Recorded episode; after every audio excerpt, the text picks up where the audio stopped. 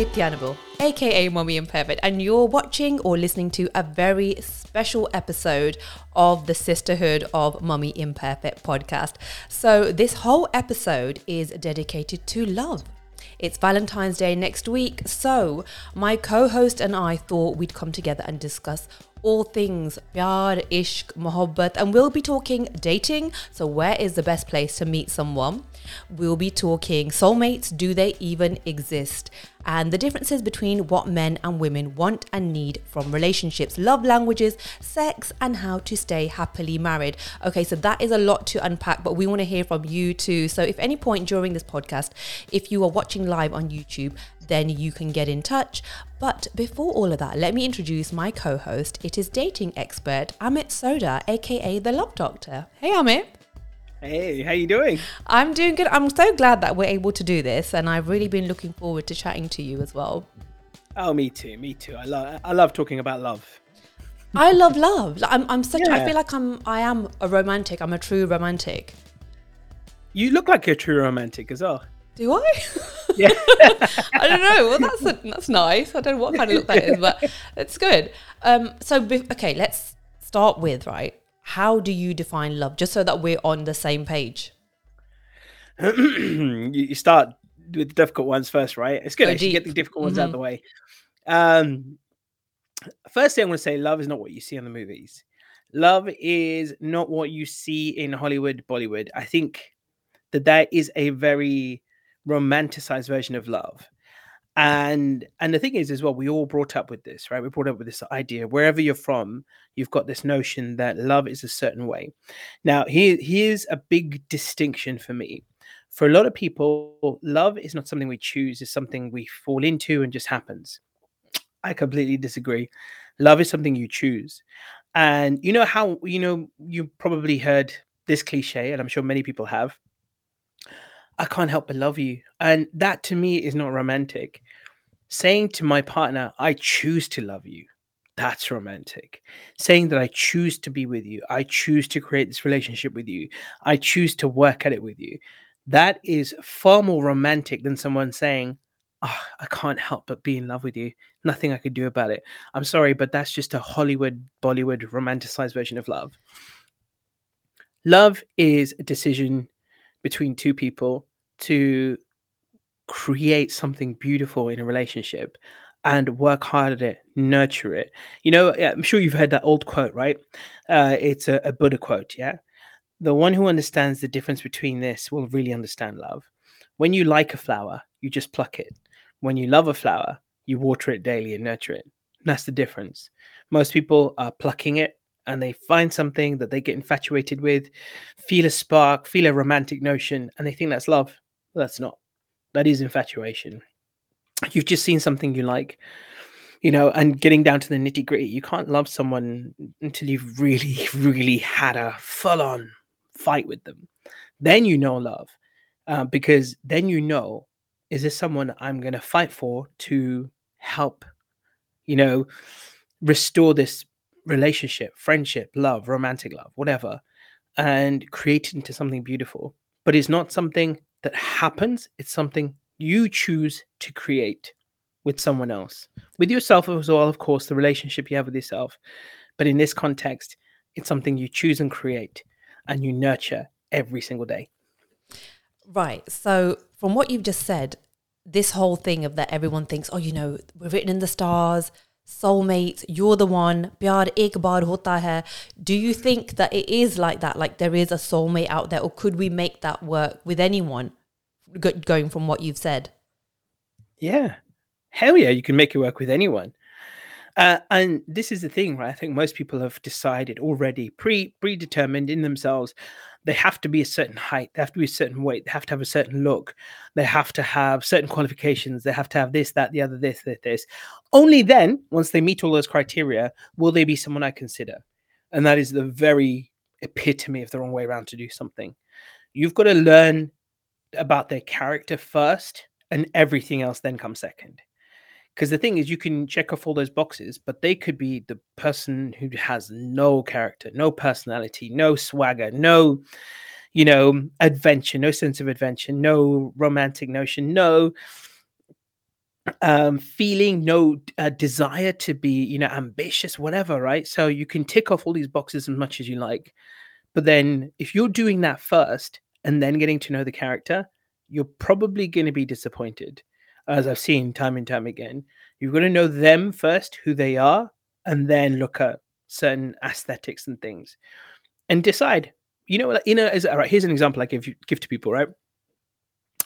So, uh, you know, if someone says to me, right, I'll use the example of a woman, for example. If she says to me, I want a guy who's got, he's got to be over five foot 10. I'm like, okay, all right, let's put this to the test for a second.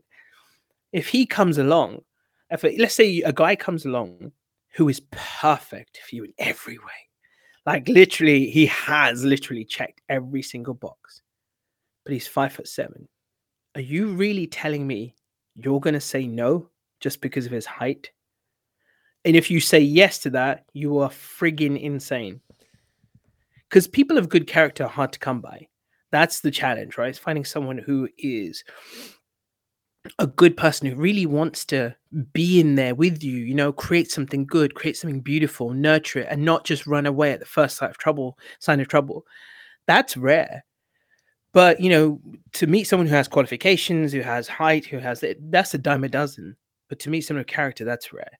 So if you're telling me that if someone just doesn't tick that one box, and for that reason you'd say no, you're insane. I'm sorry, no, not to insult anyone, but you're you're you're a bit crazy. Let, us face it. So yeah. you've got to ask yourself a hard question like that. Then you can understand the difference. So go back to the original question, right? The soulmate thing as well is no, you can love so many people. Like so, when I was dating, because I'm quite an amiable type of guy, right? So a lot of times I'd date these women and I'd be like, you know what? I get on with this woman. I could happily see a future with her, right? You mm-hmm. know, just or building a future with yeah, her. Yeah. I was just that type of person that I could probably get on with anyone. And to be honest, and then I say this to people, we all are. But you know, as we've grown up, depending on what, how we've been nurtured through influences, parental influences, movie influences, friend influences, we then start to taint that and make it very conditional and you know then then all of these things and check boxes and checklists come into place and then that's what interrupts you from finding someone really special. Hmm. So i'm just interested to know actually like what made you actually go into this field to become a dating expert like a relationship coach? Is it something that happened to you or what happened? Yeah i was terrible at it All right, so start from the beginning, right? I was the type of guy who was immediately get friend zoned, brother zoned, therapist zoned, and and uh, and I was telling someone else this today that I was always the type of guy. If I liked a woman and I told her that I liked her, you know, she'd always come back with something. Look, you know, it'd usually be one of two things. Oh, I'm sorry, I just used a friend or a brother or something like that. The second answer was, I'm not really looking for anything right now. And then a week later, they'd, you know, you know, they'd friend zone me so they could they would assume they could talk to me about anything. A week later, they'd call me, oh my god, I met this incredible guy. Oh, and you know, no. and then I would become the guy, the confidant that they would come to me to talk about all the rubbish going on in their new relationship, mm-hmm. right? And they, you know, they'll dump it all on me basically. And you know, in the back of my head, I'm thinking, why are you with this guy? He's he's treating you like rubbish, and you're coming to tell me a nice guy, and you know what the hell is going on? So I got to a point where I was like, I need to figure this out. I need to understand what the hell is mm-hmm. going on. I don't get it. I need to understand the psychology of relationships and love and connection. And so I made a three, I did a like a three year commitment where I learned everything I possibly could about the subject. I went on about 300 dates. So I didn't just try and learn conceptually. I thought I need to practice this as well. Otherwise, it's not going to work. It's like you can't be at home and read about exercising, lose weight, right? You've got to go to the gym as well. Mm. That's what I did. I went out there dated like crazy, learned, and I got good at it. And what I mean by that, when I say got good at it, yeah, I mean, yeah, of course, I was a tiny bit of a player. You had to use it a little bit, right? But what I mean is, I got good at connecting with people. I knew what then worked, and I knew how to connect with women and get their number and get them on a date and go out with them and have a good time and enjoy ourselves. And you know, it wasn't just the playing around aspect. I genuinely had a higher purpose. I wanted them to have a good time and, and leave a, you know, trying, this is a bit of a funny innuendo, leave a good taste in their mouth of dating in general. Because I think people are so negative about dating right now. So if if there was nothing else, I just wanted to restore their faith in people a little bit.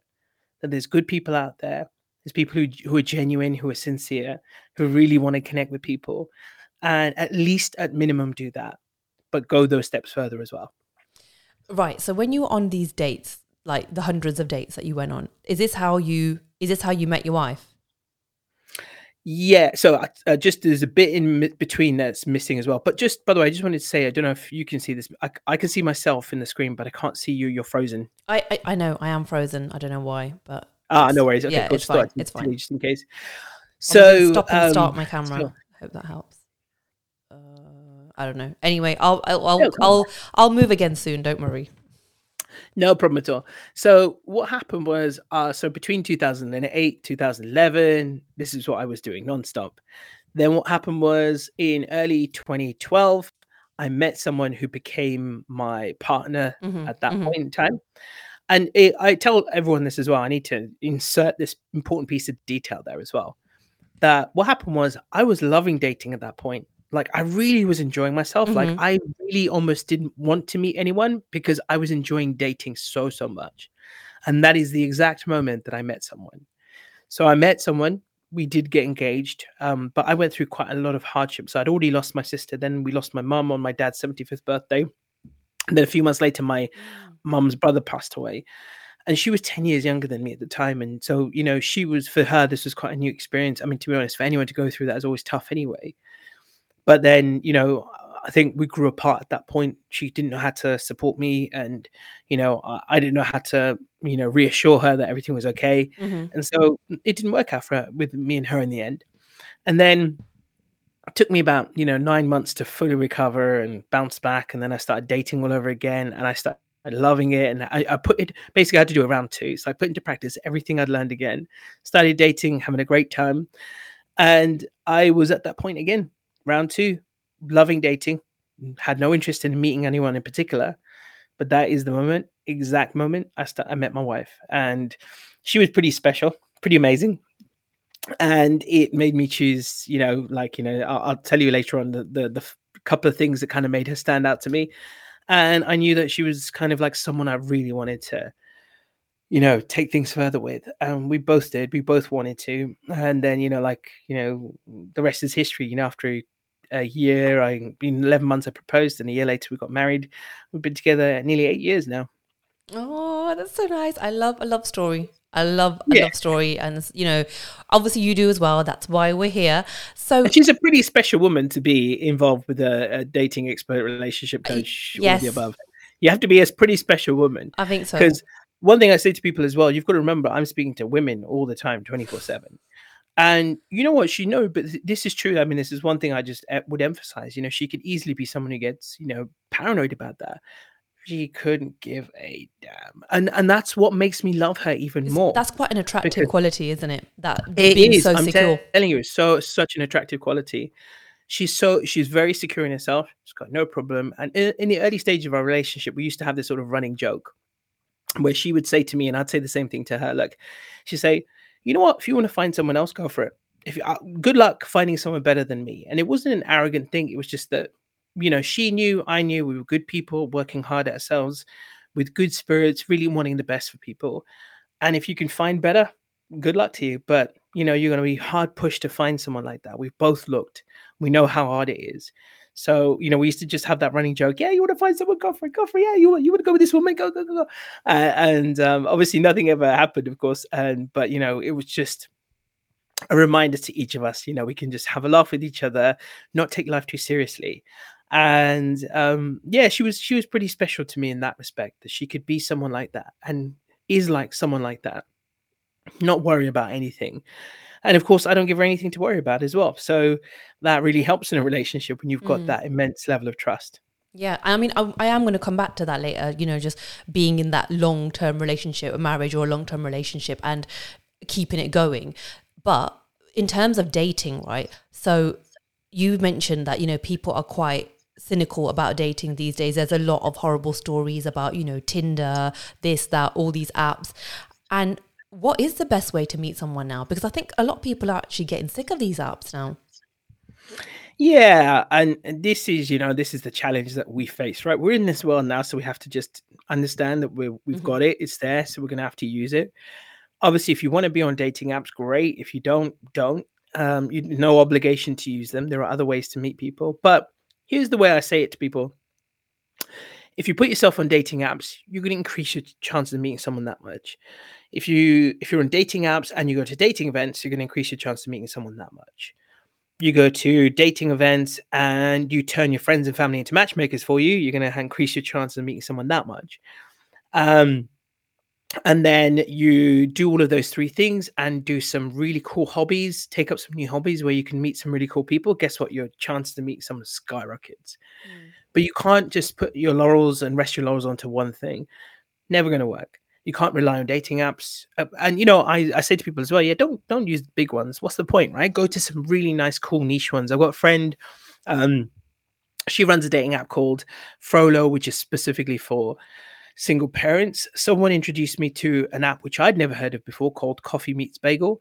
I'd never heard of that. I don't know if you'd heard of it at all. No. she met her husband on that. Anushka our uh, co-presenter Oh, wow. Yeah. Um, what's the coffee meets bagel thing about? Like, it's just a it's, it's a, just it's a, a dating okay. app Oh, okay. Yeah, it's just cool. But obviously, it's just a bit smaller and a bit Yeah. more niche. And uh, and she met her husband on that. And you know, so there are some good ones to try out there.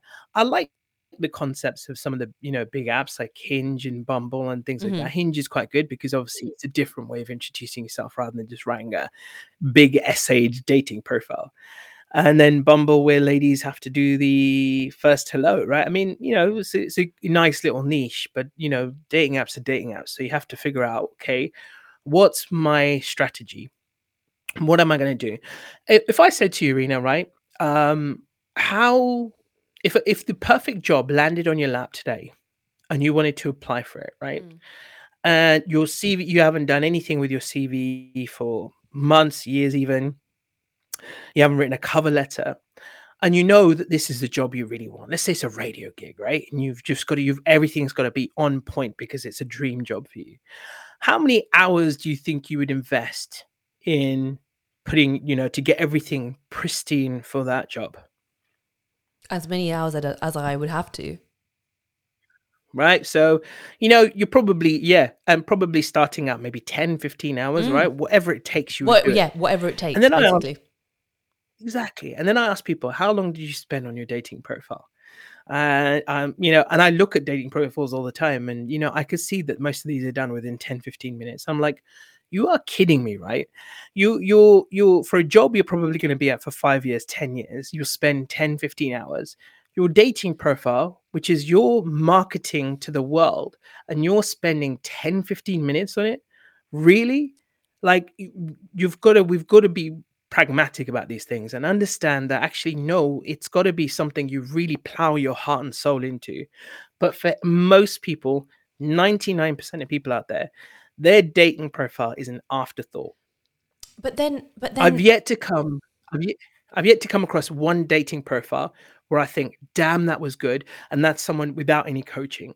Like most people just do it, and they kind of put a list of themselves. I'm into traveling, cooking, mm. You know, Netflix. But uh, how many profiles look exactly the same as that? A million, two million, ten million? They all look the same. If you don't make yourself stand out, how is your partner, future partner, supposed to find you? But that's a lot of pressure also on people now. Like, oh, I have to have this brand and I need to portray myself with this brand. Do you know what I mean? Like, because I think everybody thinks that it's going to be some kind of, oh, I bumped into someone accidentally and oh my God, our eyes met and it was so nice and everything just turned into like, you know, shimmer and sparkle, you know. And then when it's like, oh my God, I've got to put, do homework, it seems a bit, you know, unnatural, right? The homework. No. So this is the thing, right? Don't get me wrong. Of course, se- you know, the rare cases of beautiful serendipity are wonderful, but they're rare. But also, as well, you ask those people, most of them have given a lot to this process, and they are really and they and even if it's as far as doing the work on themselves, they they did at least that much. So they were working on themselves. Nothing. There's no without hard work. Let's face it, right? You're gonna get again. You know, using a job analogy, are you gonna get opportunities if you do your job half-assed probably not you've got to and, and it's not about pressure I, I think see this is the thing i think that this um maybe maybe you said that word, so maybe I put it across wrong. It's not pressure. It's just understanding that at the end of the day, if you want to give yourself the best chance of meeting some incredible people Mhm. and meeting different kinds of people, so you're not attracting the same type. You know, there's an old quote that, you know, um, I got to try and think of the words exactly now as well. You know, you can't. Ex- it's like you can't expect different results if it's the same version of you showing Yeah. up. Essentially, is what Mhm. I'm saying. You've got to. There's got to be a different version of you to get some different results and it should be a fun process. Like once you get started, when I work with people and I do this, and I go through the profile exercise, it should be and it's supposed to be a really fun process, right? I'll give you an example. Imagine, I'm sure you've been there, right? When you were doing your work, your creative work for radio, wherever else. Have you ever just sat there and you thought of an idea and you kind of just laughed to yourself? You're like, you think it comes something comes up in your head, you're like, if only someone was around to just hear that idea or if I Mm, could bounce it off mhm. someone that's what your the process of writing your profile should be like. It is truly isn't for anyone else. It's actually for you. It's it is actually a personal development exercise Mm. because most people don't know how to write about themselves. It- and that equates to when you're on a date with someone they don't know how to talk about themselves. And because they don't know how to talk about themselves that other person hasn't had a chance to see the real them. And maybe that could have been your forever person but because they didn't get that chance that didn't happen so it's got to become something fun, enjoyable. You know, like, you know, if we, if you and I really sort of make it mechanic doing our jobs of doing radio and all of these creative pursuits, right? We would be bored out of our minds. So it's got to be made into something fun, enjoyable. It- it's supposed to be, it's supposed to be you egging yourself on, getting yourself into the best possible position to meet someone incredible. So have fun with it. Like I say to everyone, right? You know, f- starting point, of course, is always a great picture. I mean, I can't uh, tell you how many bathroom selfies and this, that, and the other you see, right? And just something as simple as that, people don't make an effort. You know, there's a great service, and I know I'm promoting, but there's a there's a lady who runs a company called Hey Saturday. I don't know if you know her at all. And they specialize in dating profile pictures, and they're really reasonably priced so if you want to get some shots done of you on a uh, for your dating profile worth doing. Their photographers are great they've got some great scra- scouters and great locations to take some pictures of you. You know sometimes you know it could be in you you know if you look at their website you know it could be people in their running garb it could be doing this doing that their hobbies whatever and they try and make it look as natural as possible. And then the second thing is your profile needs to come with a good headline. So as an example when i was dating I, you know, I had probably, you know, 10, 15 different headlines. I just used to have fun with it. It's part of my stand up comedy routine as well, in terms of like, I would think of, in the same way I think of a joke, I try and think of good, funny, witty headlines for my profile. So one stupid one was, ladies, if you like Chewbacca, then I'm your man because I am big, tall, and I'm hairy, and I do the best impression of him you're going to see on our first date. But you're And funny, so you can. You do you want to? I'm saying that is your personality because you you have done stand up comedy, like you said, and you are funny. So No, no, but the thing is, I wasn't funny. It's something cultivated. You you are funny. Eh, There's an inner comedian in every, in everyone, but you'll never know it unless you go seeking for it. Um, okay, so Amit, I have a question here um, from a listener. Um, I'm in my 30s and looking to settle down. Arranged marriage and matchmakers haven't worked so far, so is it worth calling it quits and moving to the apps? Should I do both? When do we throw out the list? The list in quotation marks. And I mean, you know, um, So- this so- is a South Asian person, so yeah, we know about the list. Yeah. Uh, no, just just explain the context of the list that you're talking about. Oh, okay. I have several definitions of this. Okay, so you know, th- so this person is saying that she's in her thirties, looking to settle down, and arranged marriages, arranged marriage, and matchmakers haven't worked so far. So, is it worth calling it quits and moving to the apps? Should I do both? When do we throw out the list? Now, so I'm assuming that the list is um, the list from family and a community. This is what you should be looking for, uh, because I, I also, I- you know, I know I have friends as well who are similar age to me, and that list has defined 15 years of looking for somebody right community, right caste, uh, right occupation. There's a lot on the list yeah. that, and you know, and it's and it's severely limiting, really. Hmm. It is, and and this is this goes back to the thing. Do you know what her biggest mistake is? She's looking for the list, not the person. Okay, so obviously we're both from a South Asian So background, what, and, what I mean by that is what what I mean by that is she could find someone who checks all those boxes uh, and you know completes that list. But how do we know they're not the worst human being on planet Earth? How do we know?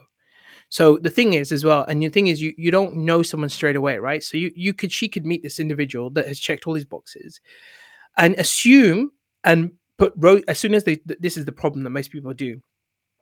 They'll tick most of those boxes 90 95% because they've ticked those boxes rose tinted glasses going on.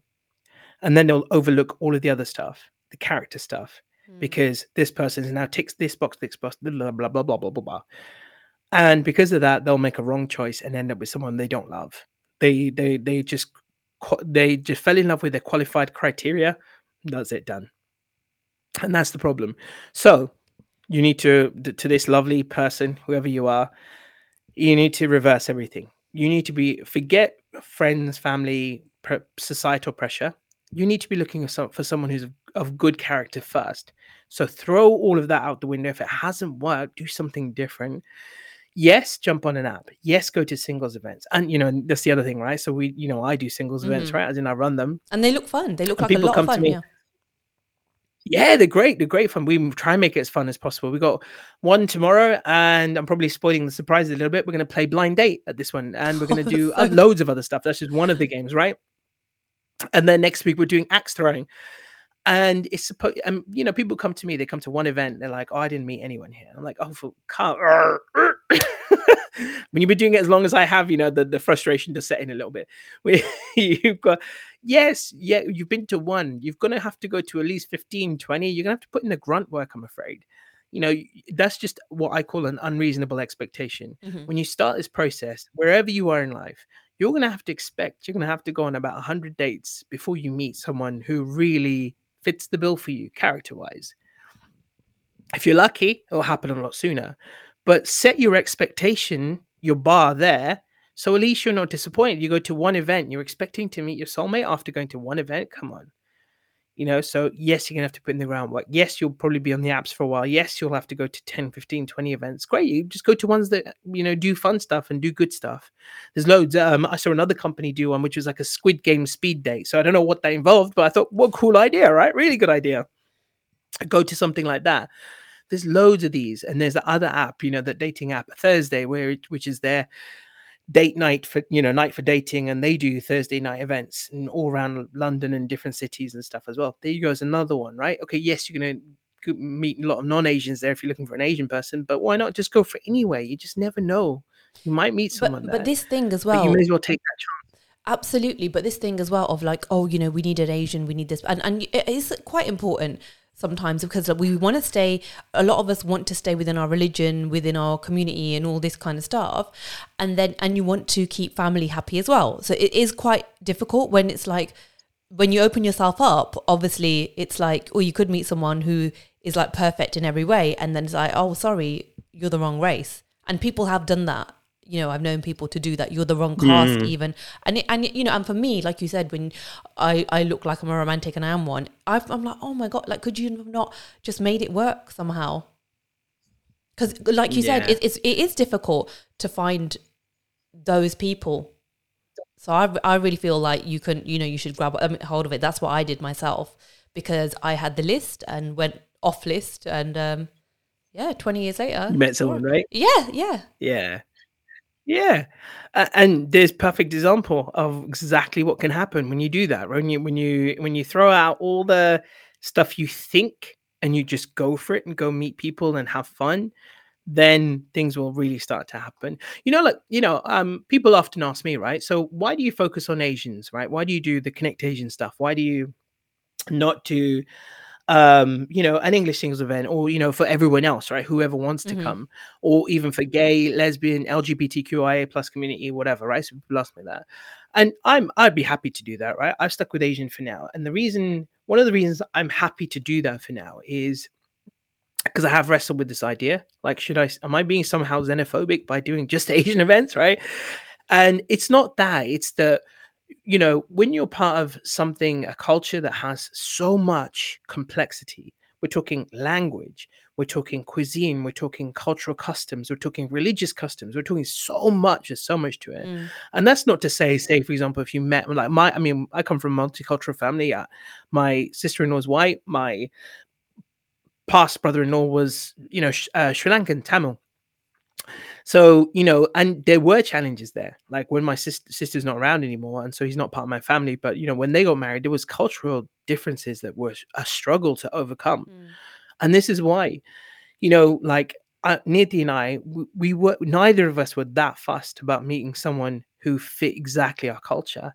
But you know, we ended up meeting someone who's on the same caste, family connections, and all sorts. Right? We, I wasn't bothered by that. I didn't really didn't matter to me at all. But it just so happens we did. Maybe because I wasn't bothered by that. And so when you kind of like broaden your horizons, you never know. You might get exactly what you want anyway. Yeah. Oh, that's actually a cute thought. Um, right. So I was I wanted to talk about relationships now, you know, settling down and long term relationships and stuff. Um, you know, I actually watched um, this, uh, you know, the Diary of a CEO podcast. So I Oh, yeah, watched yeah. the Jay Shetty one, um, listened to it the other day. And and he was actually saying that the activity that most people these days do with the other half is not having sex, not doing anything else, talking and stuff. It's sitting down and watching TV. And according to Yep. him, you know, that it's that is not quality time. Um, and we should go off and do pottery classes together and things like that, or you know, let's go to an escape room or something like that. I mean, from you know, I have three kids. I'm not going to be like, do you know what? I need a babysitter so mommy and daddy can lock themselves in a room and try to escape. First of all, I don't really like that idea of being locked in a room anyway. But do you know what I mean? So some of us don't have the luxury to go and do those things. What What's your opinion on that? This whole quality time and making time for each other. Yeah, I, I got to be honest. I'm not sure I agree with that. What he's saying in that that context. No, I think there's times with my wife and I. Right, L- listen, right. I, I don't know. I'm not going to ask you your age on air because I don't know how you feel about that subject, right? But I'm going to Um, tell you. Obviously, I'm. Yeah, I'm 46 now. My wife's 48. Right, we're we're a bit older now. We enjoy, we value that time when we can sit down and just watch a show we love together. I'm telling you, we love it. We'll sit down, our dog will finally go to sleep when we do it, and we can just chill, relax, and enjoy. And it gives us something to talk about, something to bond over. Um, you know, my wife and I have this running joke that she will, she does a running commentary of anything we watch, right? About like, you know, if it's one of those like uh, movies where you know someone's about to be murdered and they do something really stupid like they've run upstairs instead of running outside type of thing right? She'll be the one first one screaming at the screen right? And obviously i'm used to her uh, her wacky ways when it comes to this kind of stuff now. And you know and it's a way we bond over it you know? I take the mickey out of her and she'll still do it anyway. And you know it just creates a beautiful connection with us. So i i, I mean don't get me wrong i think it's good to do all the other stuff as well. I think do, do what you can if all you can do is be in front of a TV and enjoy something you both genuinely want to know. I think if you're just sitting there vegging out, that's different. But if you and your partner, like, uh, what was it? A show that started the other day. There was a, a one that started on Netflix. You right? So we watched that from beginning to now, and now the new season is out. So we've watched it together completely. So that's something for us to bond over because then we could talk about it. We can, you know, she can do her running commentary thing. I could do my taking the Mickey out of her thing, and it bonds us and it brings us closer together. So I think that's cool. But so long as your life doesn't just become about that, do you like, you know, with you and your partner, right? I'm sure um for us we don't have any kids but our dog is our child right so we bond when we're playing with him we're just wrestling with him we're playing ball with him sometimes we'll just take five minutes in our busy schedule we'll sit out on the landing with him and you know we'll play piggy in the middle with him. We'll chuck the ball while he's trying to chase it and all this kind of stuff. And that's family bonding time you know and it could be something as simple as that. Yes going out is great. You know taking your mm. partner out to dates is fantastic if you can. And it's wonderful when you can do that. But again if you I think anything you feel obliged to do is again this idea of romanticized love is making you do something you don't want to do but do something find something you both love to do and it becomes enjoyable not a chore not something you feel forced to do you do it because you want to do it Uh, what about time apart? Like, do you? How important is actually time apart from each other? Because we there are Uh, some couples who are joined at the hip, right? Like I've been to like uh, Yeah. office parties sometimes, and then someone's bought brought their boyfriend along, and it's like we don't even know him. Like you know, do you get what I mean? Yeah. Yeah. Uh, did you? I don't know if you saw the TikTok video I did about this. No. Oh, I'll have to. I'll have to send it to you. Send you it can to- link it yeah. in the video or something. So I talked. I talked about this because, like, you know, um, you and I probably cut from slightly older cloth. Me a lot older. Right? and back in the day, if you wanted to call your partner, right, you had to actually get on, get out of your seat, get clothes on, get ready, walk out to a phone box and phone your boyfriend or girlfriend, right? You know, you actually had to make a real effort and you couldn't do it every day because maybe the mum or the dad or someone was at home wanted to use the phone, right? You only had one line at that point, so it had to be shared. Um, so sometimes you had to make your way out to actually make a phone call to your loved ones, right? And then, you know, we gradually transitioned and technology started get, getting Mhm. in, but it was still pretty rudimentary, you know, pages, for example. So you wanted to contact your other half, you send them a page. And then gradually, eventually, um, mobile phones came along. I've got a cool collection of really old mobile phones, and one or two of them still work, right? So I've got this old t- Sony Ericsson T68i that still works. Um, and then, of course, we did get access to more phones, then messaging, but now it's constant. And it's the and the thing is as well no, about this day and age, it's not just constant; it's multiple platforms. I get friends who sometimes message me, and Mm. mid conversation they'll switch. Like they'll message me on WhatsApp, and mid conversation suddenly I'll get a message from them on Facebook Messenger. I'm like, why? why? Yeah, mad, Why yeah. are you doing that? I don't, I don't get it. And we don't need to be connected to our partners. We don't need to share every meal we have. We don't need to share everything. Yes, it's wonderful this technology, but space will actually. My motto is space will actually bring you closer together. Healthy space. My wife and I are having our first holidays away from each other this year you know, it's not because we hate each other. No, she was she's happened to go to be going to a yoga retreat with her friends. And a friend of mine set up a yoga retreat. He just wanted some, you know, support, reassurance that people are actually going to attend. So I was like, yeah, dude, I'll buy a ticket. Don't worry, I'm coming. Um, so yeah. So we got our first holidays away from each other. And doesn't mean we don't love each other. Doesn't mean, you know, I want to spend time apart from her. I do it because I think it's going to be healthy for us to have time away. So that when we come back, we'll have loads of stories. You'll have something of your own to share with me. I'll have something of my own to share with you. And we'll just have a good old natter and rebond and reconnect in a new way again.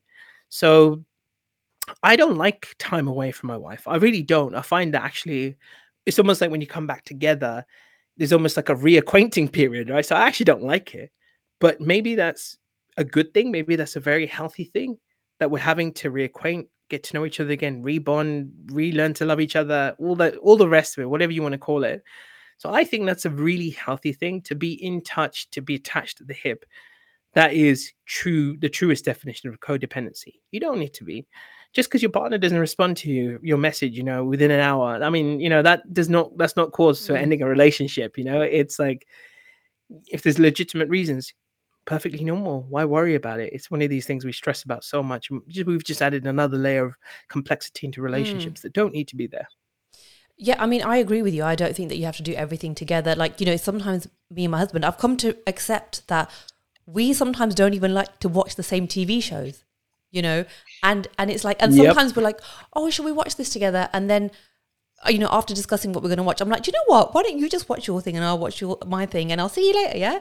And we'll catch up later." And we Yeah. do that sometimes we do that and it's fine and because we don't care anymore. Like in we care about each other and spending time with each other, but it's not a big deal anymore um, to do every single thing together. And so I, I agree. I do think it is heal- healthy. But like you, if I'm away, you know, if if he goes away or whatever, or if I'm away, it after a few days, it's a bit weird. Like it doesn't feel right. You know what I mean? And, and but that's Yeah. a nice thing that Yeah. you know that okay, we there's that yearning for the other person, which is quite nice.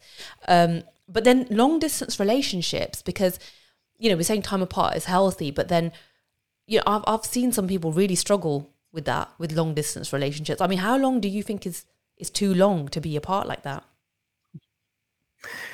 Do you know what I've got to I've got to say right? I was terrible at long distance, and I'm talking like you know London to Leicester. I couldn't I couldn't do long distance relationships. I, I hats off to anyone who could.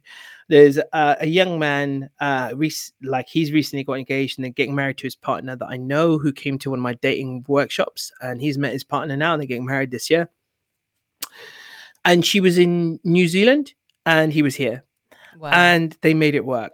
More power to them. I couldn't have done it. And I, you know, it's one of those things that I think it doesn't make a difference. If you're someone comfortable with that, great, good luck to you. You know, doesn't mean it can't be a healthy, good relationship. Um, and some people happily make it work, but it's such an individualistic thing.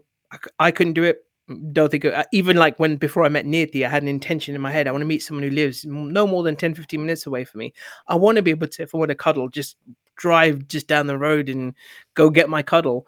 And and that's exactly what I manifested. Someone who was literally, you know, 10, 15 minutes away. And you know, that was that was great for me. I love that. You know, I definitely wouldn't have had it any other way. So such an individualistic thing. Some people are great at making long distance work. Others, you're maybe not just built for it. I'm one of those people. Mm.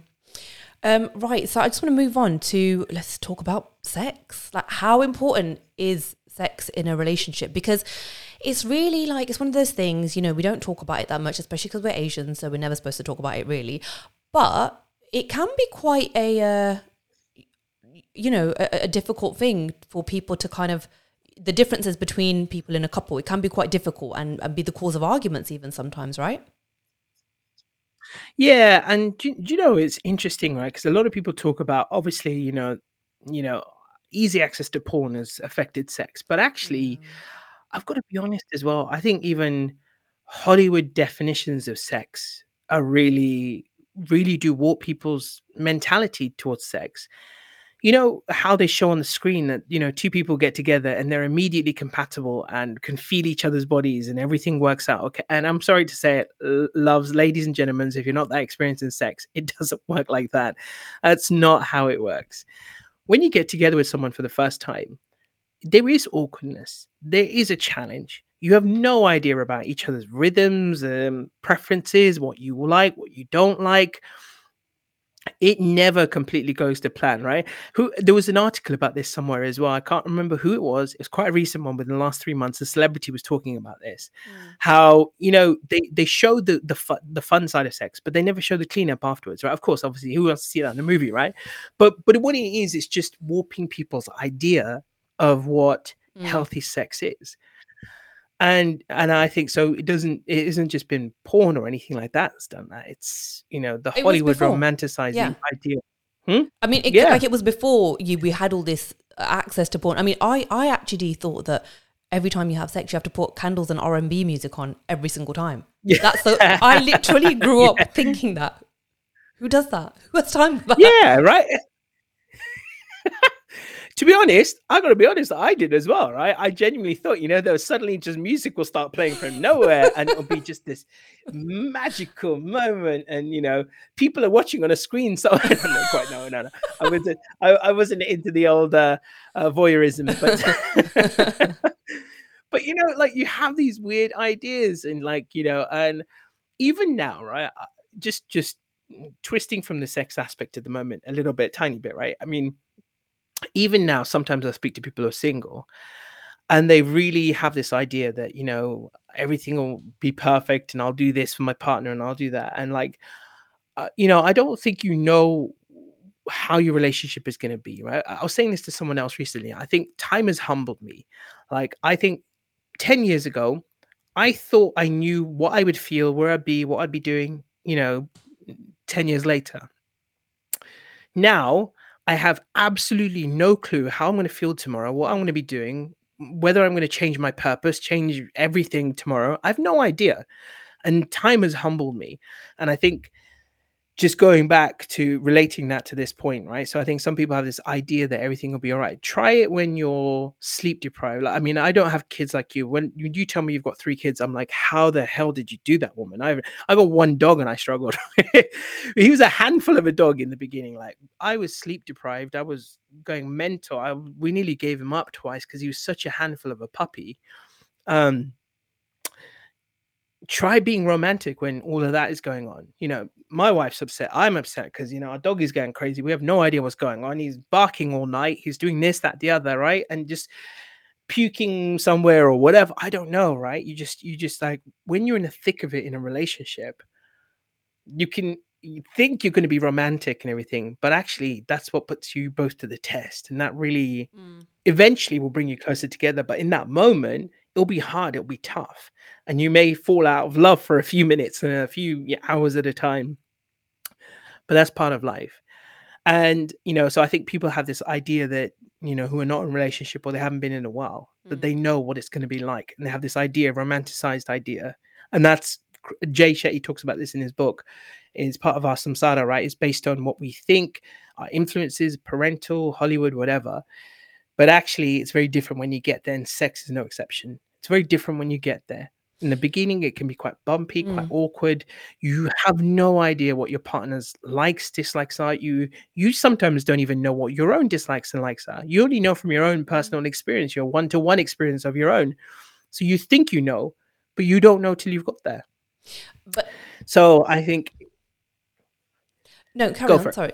Uh, well, I was going to say that. Do, Yeah. do you think that you know how people are like, oh, I'm really scared that we're not going to be sexually compatible, and because it's like a big thing, you know, they want to have good sex for years and years and years. That's normal, but you know, and again, we're coming back to Jay Shetty, like on the thing that I was listening to, he's saying that take sex out of it and try and date somebody for quite a while before you even think about doing anything with them sexually. What do you think about that advice? Yeah, I I think it's good if you're someone who's used to just jumping into bed pretty quickly. I think that's a good idea. But if you're someone who's hasn't had sex in a while and it's something you struggle with, then of course you're going to be like, I'd like to get to know someone pretty quickly, and that's okay too.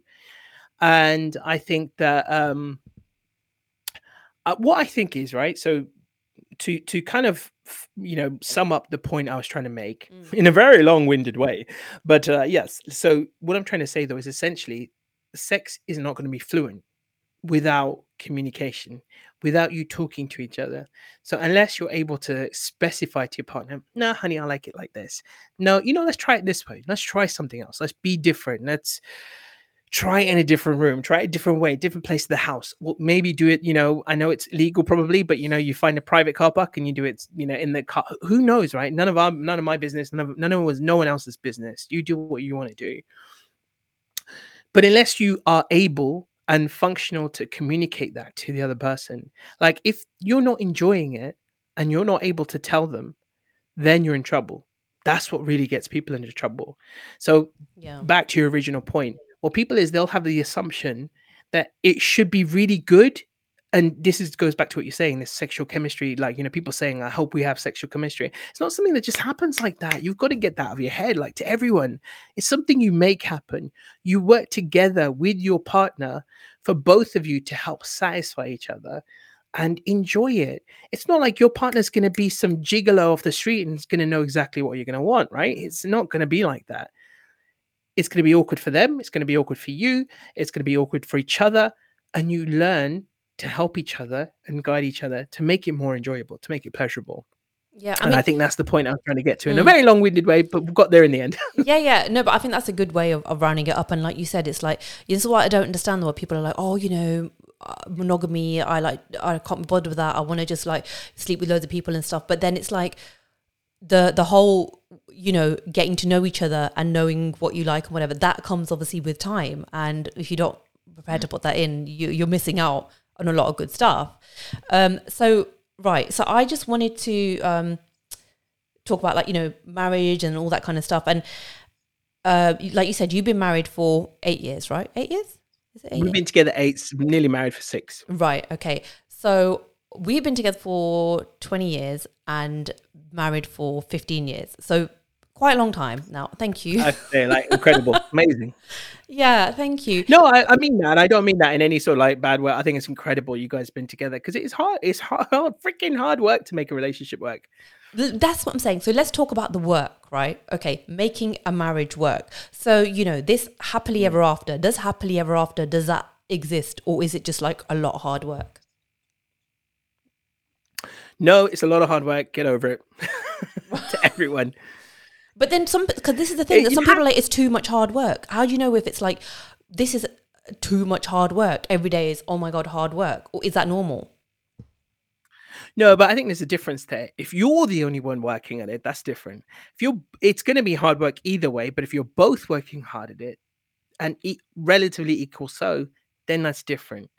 But if you're the only one who's trying to make the relationship work, you know, find creative ways for you to go enjoy your dates together or whatever, but you're the partner isn't reciprocating. So I know a couple. I'm, you know, trying not to divulge all too much details, but when the the the lady in the relationship was telling me recently that she, you know all the stuff that she's doing and the part what the partner's not doing, I was like, I'm sorry, you shouldn't be in that relationship because if he's not doing even you know 10%, 15%, you know, not even that, not even close to that, and you're doing like, for example, as an example, dropping the kid, picking the kid back up, you you want to move house and yet you're doing all the work and your partner hasn't got involved in any aspect of it like finding a home sorting out the mortgage all that kind of stuff. I was like uh, is it don't get me wrong they've been together a long long long time and who the hell am i to talk when you've been together that long right? Over over 20 years 2020 well, i don't know god knows how long. Probably approaching 30 years in fact and of course you've been together that long right? You know it's hard for me to say something to that. I've only been with my wife eight years. I don't know as i said i have no idea where we're going to be tomorrow. I've got no clue. But what i can say that if if it was anyone else you know if this was two years in a relationship i'd be saying the same thing. So i can say it to you. If your partner is not reciprocating you know at least 30 like you know there's, there's an old saying right? For me relationship is not 50 50 it's 100 100 you've got to both be putting the same amount in for it to work. And if it isn't there, it won't work. Pure and simple.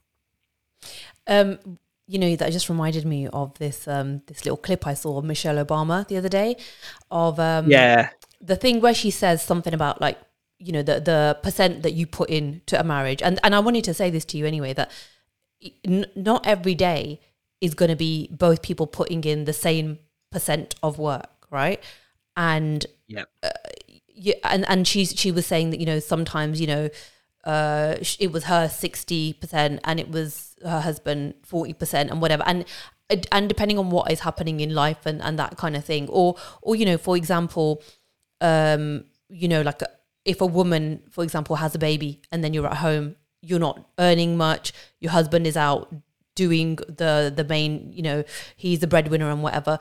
It's things the dynamic changes in life right and in a relationship and and with her so she was like uh, I mean, you see in the clip anyway how you know you keep going even though it's there's hard times when they're not putting in that much, you're putting in more, or sometimes you might put in less and they may put in more, right?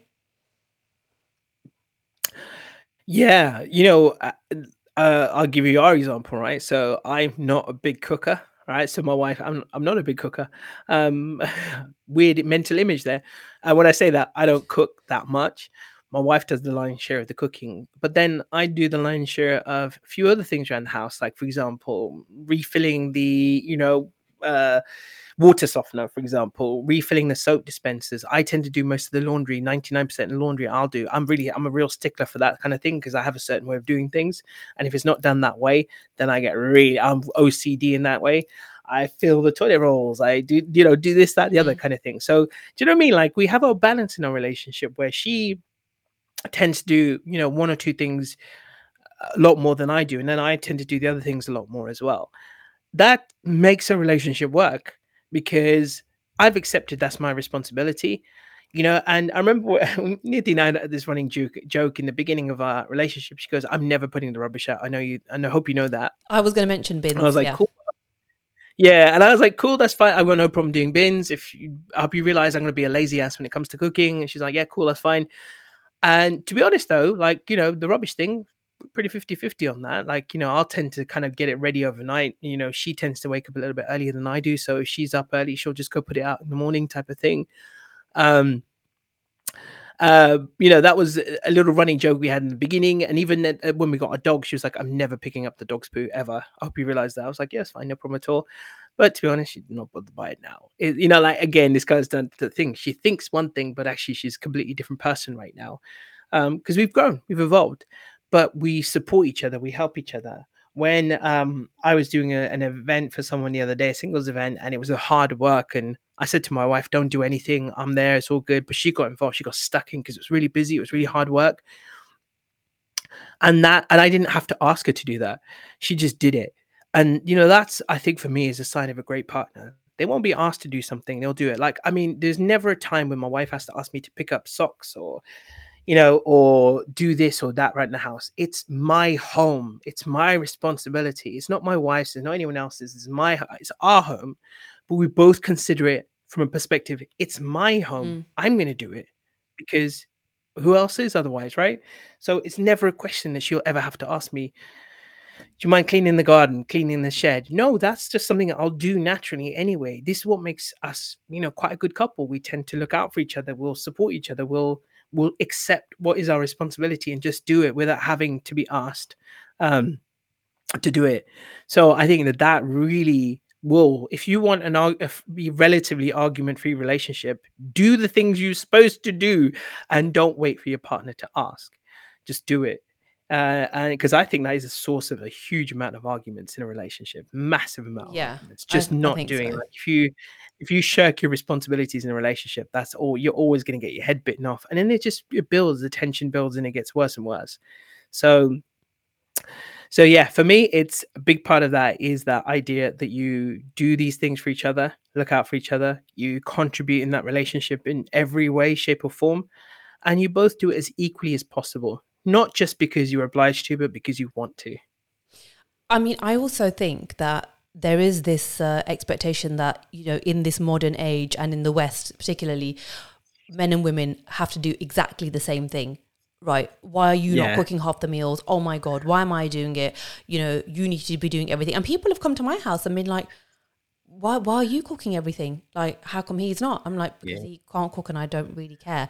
You know, so it's it's like, do you know what I mean? Like everyone also has something to say about everyone's relationship, but um yep. it, it's that thing of like, you know, I personally believe that not everything is going to be completely split down the middle. And it took me a long time to be honest with you, Amit. Like it took me a long time because you know I was raised in a way to be like very independent. Oh yeah, you know, we I earn my own money and this and that. And having three kids, there's times when I didn't earn any money, and you, and I did feel a bit like, oh my god, like what am I bringing to this, you know? And that's mm. it's like you know I had to have a bit of a mindset change. And even my husband was like, "What are you talking about? You know, you're actually bringing up children. Like you don't have to be like, oh, it's got to be 50-50. We've both got to do cooking. We've both got to do the work. Uh, you know, um, financial stuff and whatever.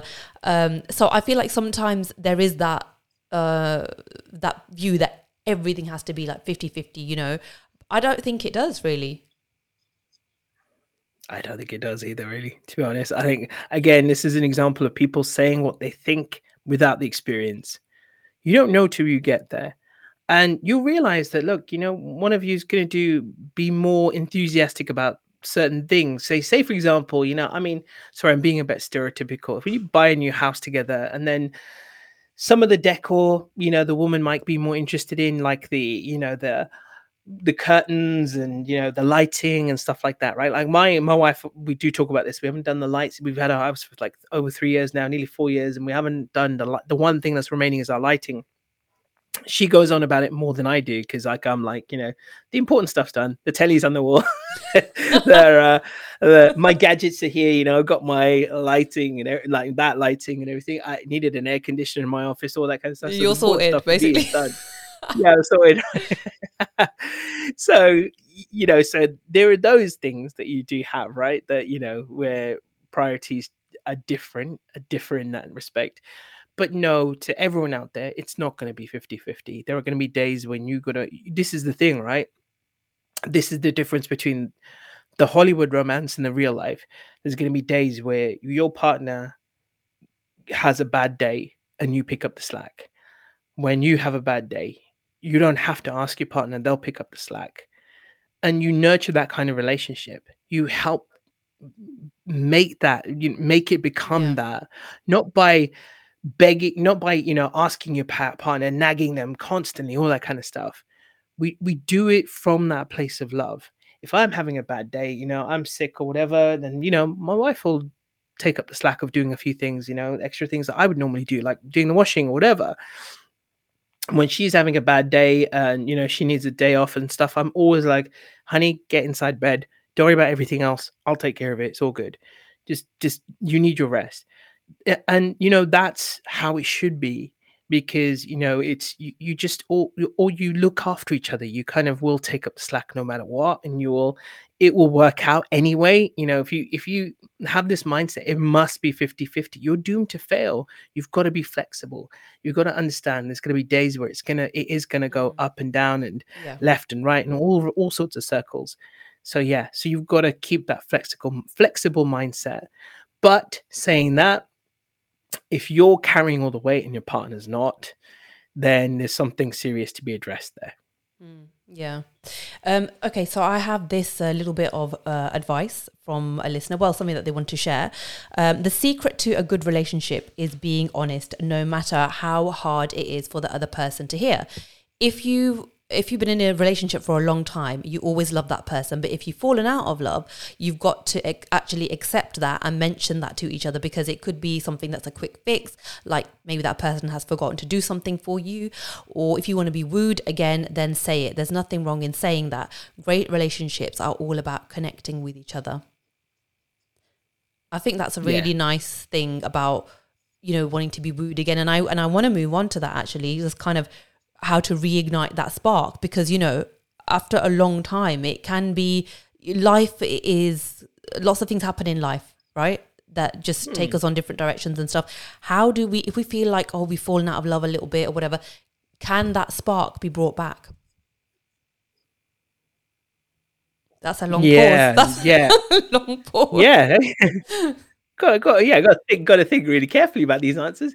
No uh yeah and so many again no limit right no limit to how you can do it but what does your partner really like and how do you communicate in their language of love right so how do you um think about what they really want what to really be mean something to them um um you know my wife relatively you know for want of a better phrase, quite low maintenance. I'm quite lucky in that respect, right? But if I am being slack, she'll tell me. She'll just say, you know, she, honey, you haven't taken me out for a long time. Let's go. I'm like, okay, let's do it. Let's go. It's, it has been a while. Let's do it. So you, it's okay for that to happen time to time, and it's going to happen. But you turn completely slack, your partner's going to tell you that you know you have we you know we haven't done anything you've got to find a way i don't think there's been a single day that we've been together i haven't said i love you to my wife don't know about you and your partner but there, ba- there has been i could probably count them on one hand the days i haven't said that to her.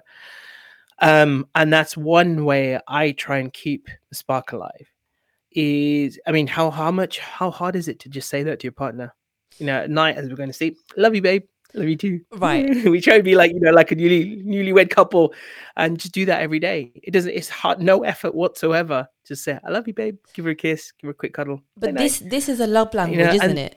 As in, like you, it, what is it like? So I mean, you you can explain the love languages thing, but from what I know, that's like the words of affirmation that, and you both must like that for it to work. Because if I said that all the time to my husband, he'd just be like, "No, like I will show you." Like he's, you know what I mean? Some people, Yeah, I mean, yeah. but, but you explain it better than me. Like so, you know, if we talk a little bit about love languages. And, and also, if your hus- if your partner doesn't have the same love language as you, is that a problem? Definitely not a problem. So um just, i'll just finish that one thing and just say that um so with reigniting really figure out what it is your partner just likes. Mm. you know what what what's important to them is a nice romantic night out for the two of you what they want what they'd enjoy. Is a cozy night in. Is it something a bit more extravagant? Is it a gift? Is it whatever right? So you've got to understand and know what will show them affection and appreciation and and keep doing that right? So that just that's one thing that you can't stop doing Mm. is um you know loving the partner in the way that they want to be loved right? So the, then you nicely brings us on to this segues onto this love languages. And i think this is one thing that people misunderstand quite a lot and i i read the book a long time ago so i need to i need to read it again to remind myself if this is in there explained properly but i think most people don't realize that you have you have more than one love language. So you have, and you have at least one. Uh, sorry, at least two. I beg your pardon. So you'll have a love language of receiving and a love language of giving. And this is the, the this is the fundamental difference that Mm. people don't get. They think I have a language love language and that's it. Mine my love language is words of affirmation. When people say that, I'm like, yeah, and and what's the other one? And they're like, what? I'm like, that's what you want to receive, but how do you give love? How do you show love? And so let's say, right, so the example I used on my video recently was that my love language of receiving is uh, words of affirmation. My love language of giving is acts of service. So my wife's love language of receiving is quality time. So the question is, how do I blend that acts of service with quality time? I show my love through the things that I do. So, you know, it is, for example, maintaining a good home, looking after a and creating a beautiful home for us. It's one of the ways I show my love. And then my wife says quality time.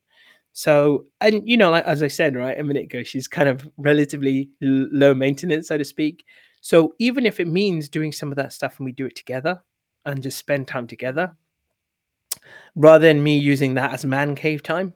So, it- you know, and which I would like to do sometimes, you know, sometimes I just like to do it because it's just a good distraction.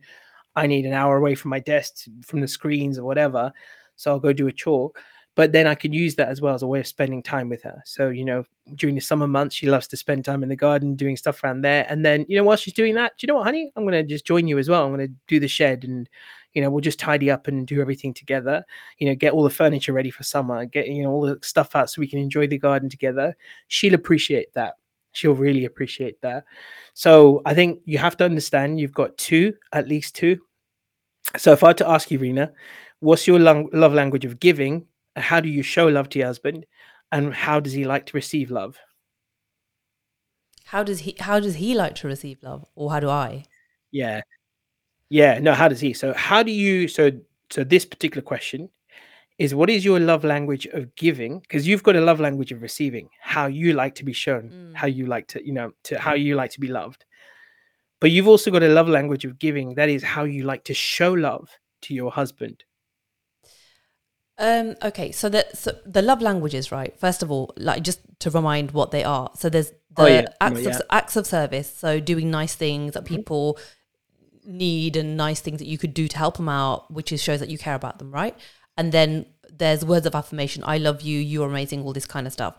And then the other one is what's um what did you say? Of Quality time. quality time.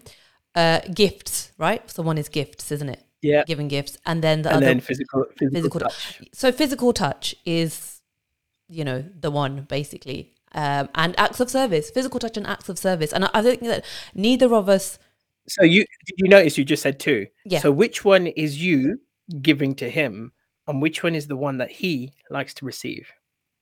so i i think both of them are i give them and he likes to receive them and vice versa actually because you know things like gifts no nobody none of us cares about stuff like that. You know it, it is I, I i do think that it is mainly um acts of service and and physical touch and also and quality time as well. I think quality time. So like you said it is a few of them but i think uh notice on there i didn't say words of affirmation whereas i like words of affirmation. I like to be told how amazing i am like every day. It, it's not his thing. So i wouldn't But isn't I- it, e- even if it's not his thing though, don't you feel? And obviously, this is not just. I'm not just trying to tell him what to do and you know what what to do in your relationship. We're just using this as an example. But isn't it nice if you like that that he made the effort from time to time to show you those words of affirmation, and it's his way of respecting. Not not only showing love, but also respecting the way that you like to be loved. Yeah, and when I say you know is words of affirmation are not his thing, it's not like he's he never tells me nice things about me, but to the extent that I would Yeah. want it to be, which is like, oh, I adore you every two minutes of the day.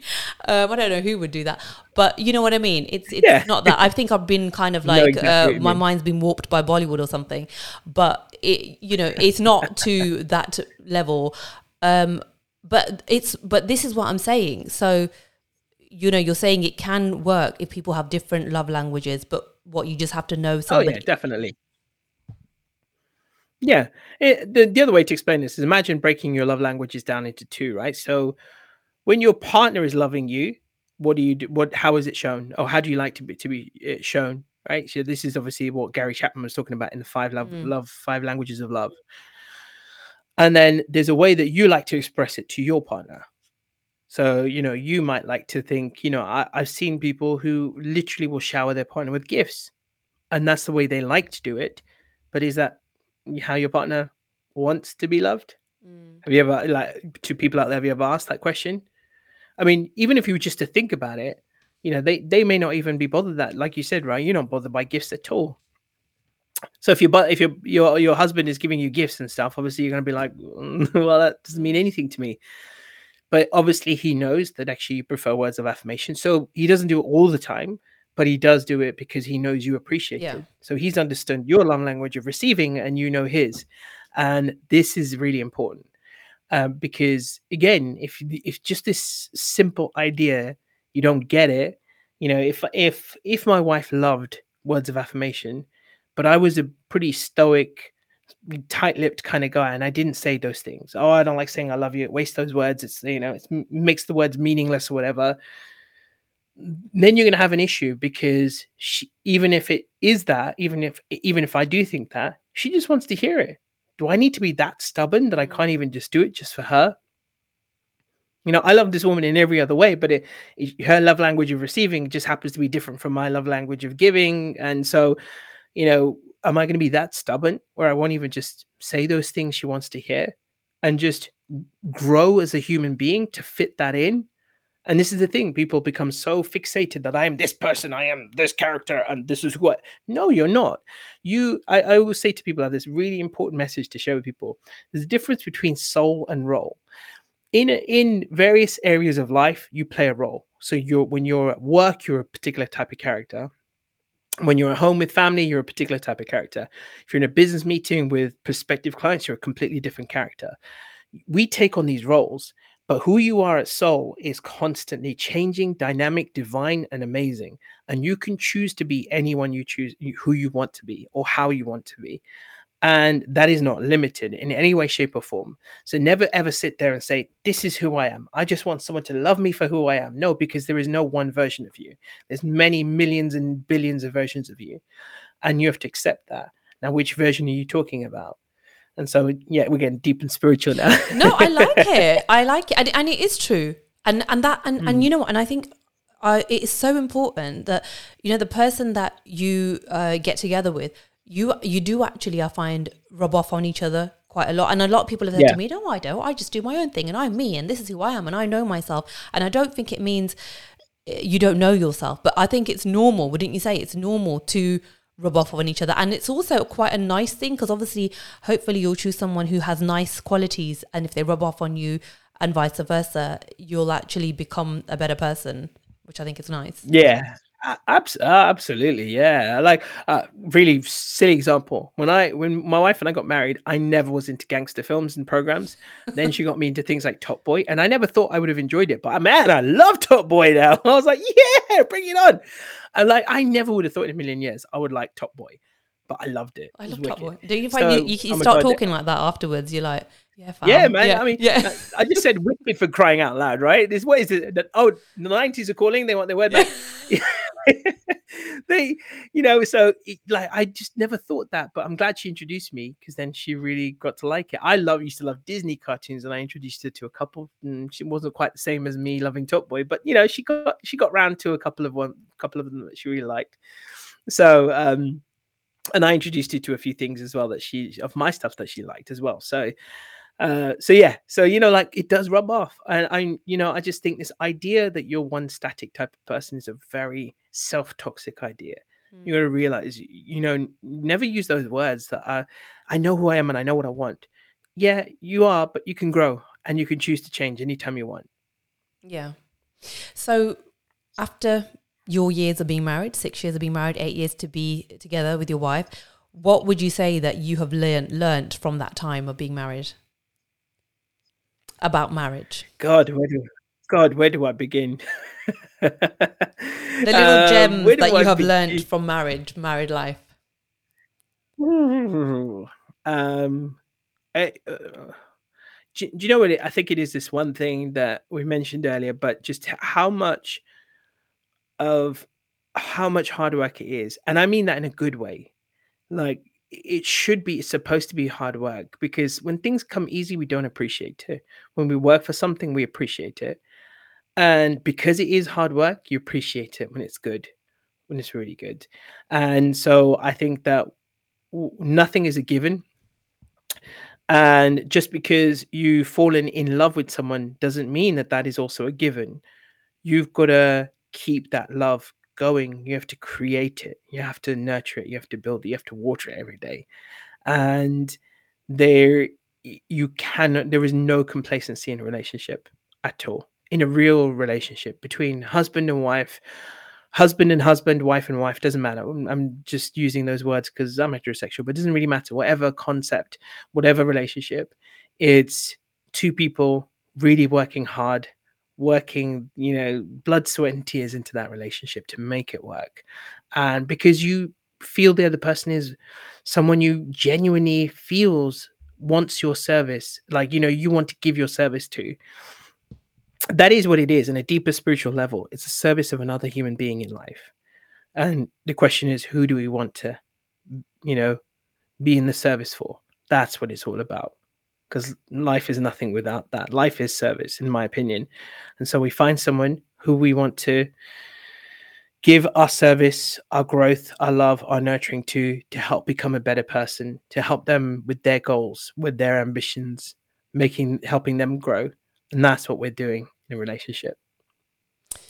Who wouldn't want and that's this? What I've learned like how that's a beautiful thing. Like you know what I mean when you put it like that, and it is that. It is that actually, isn't it? Yeah, yeah. It is. It really, really is. I think that it, it's so easy just to want a relationship just to work.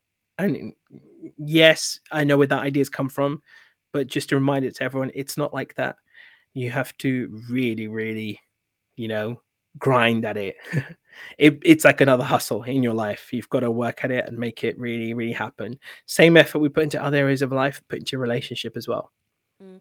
I mean, I, I would also say that um, working on yourself and looking after yourself is really important in a relationship as well because it's like um, it you know you physically mentally and emotionally when you look after yourself you you're in a happier space yourself right? So you're happy with yourself and then you can kind of give to someone else.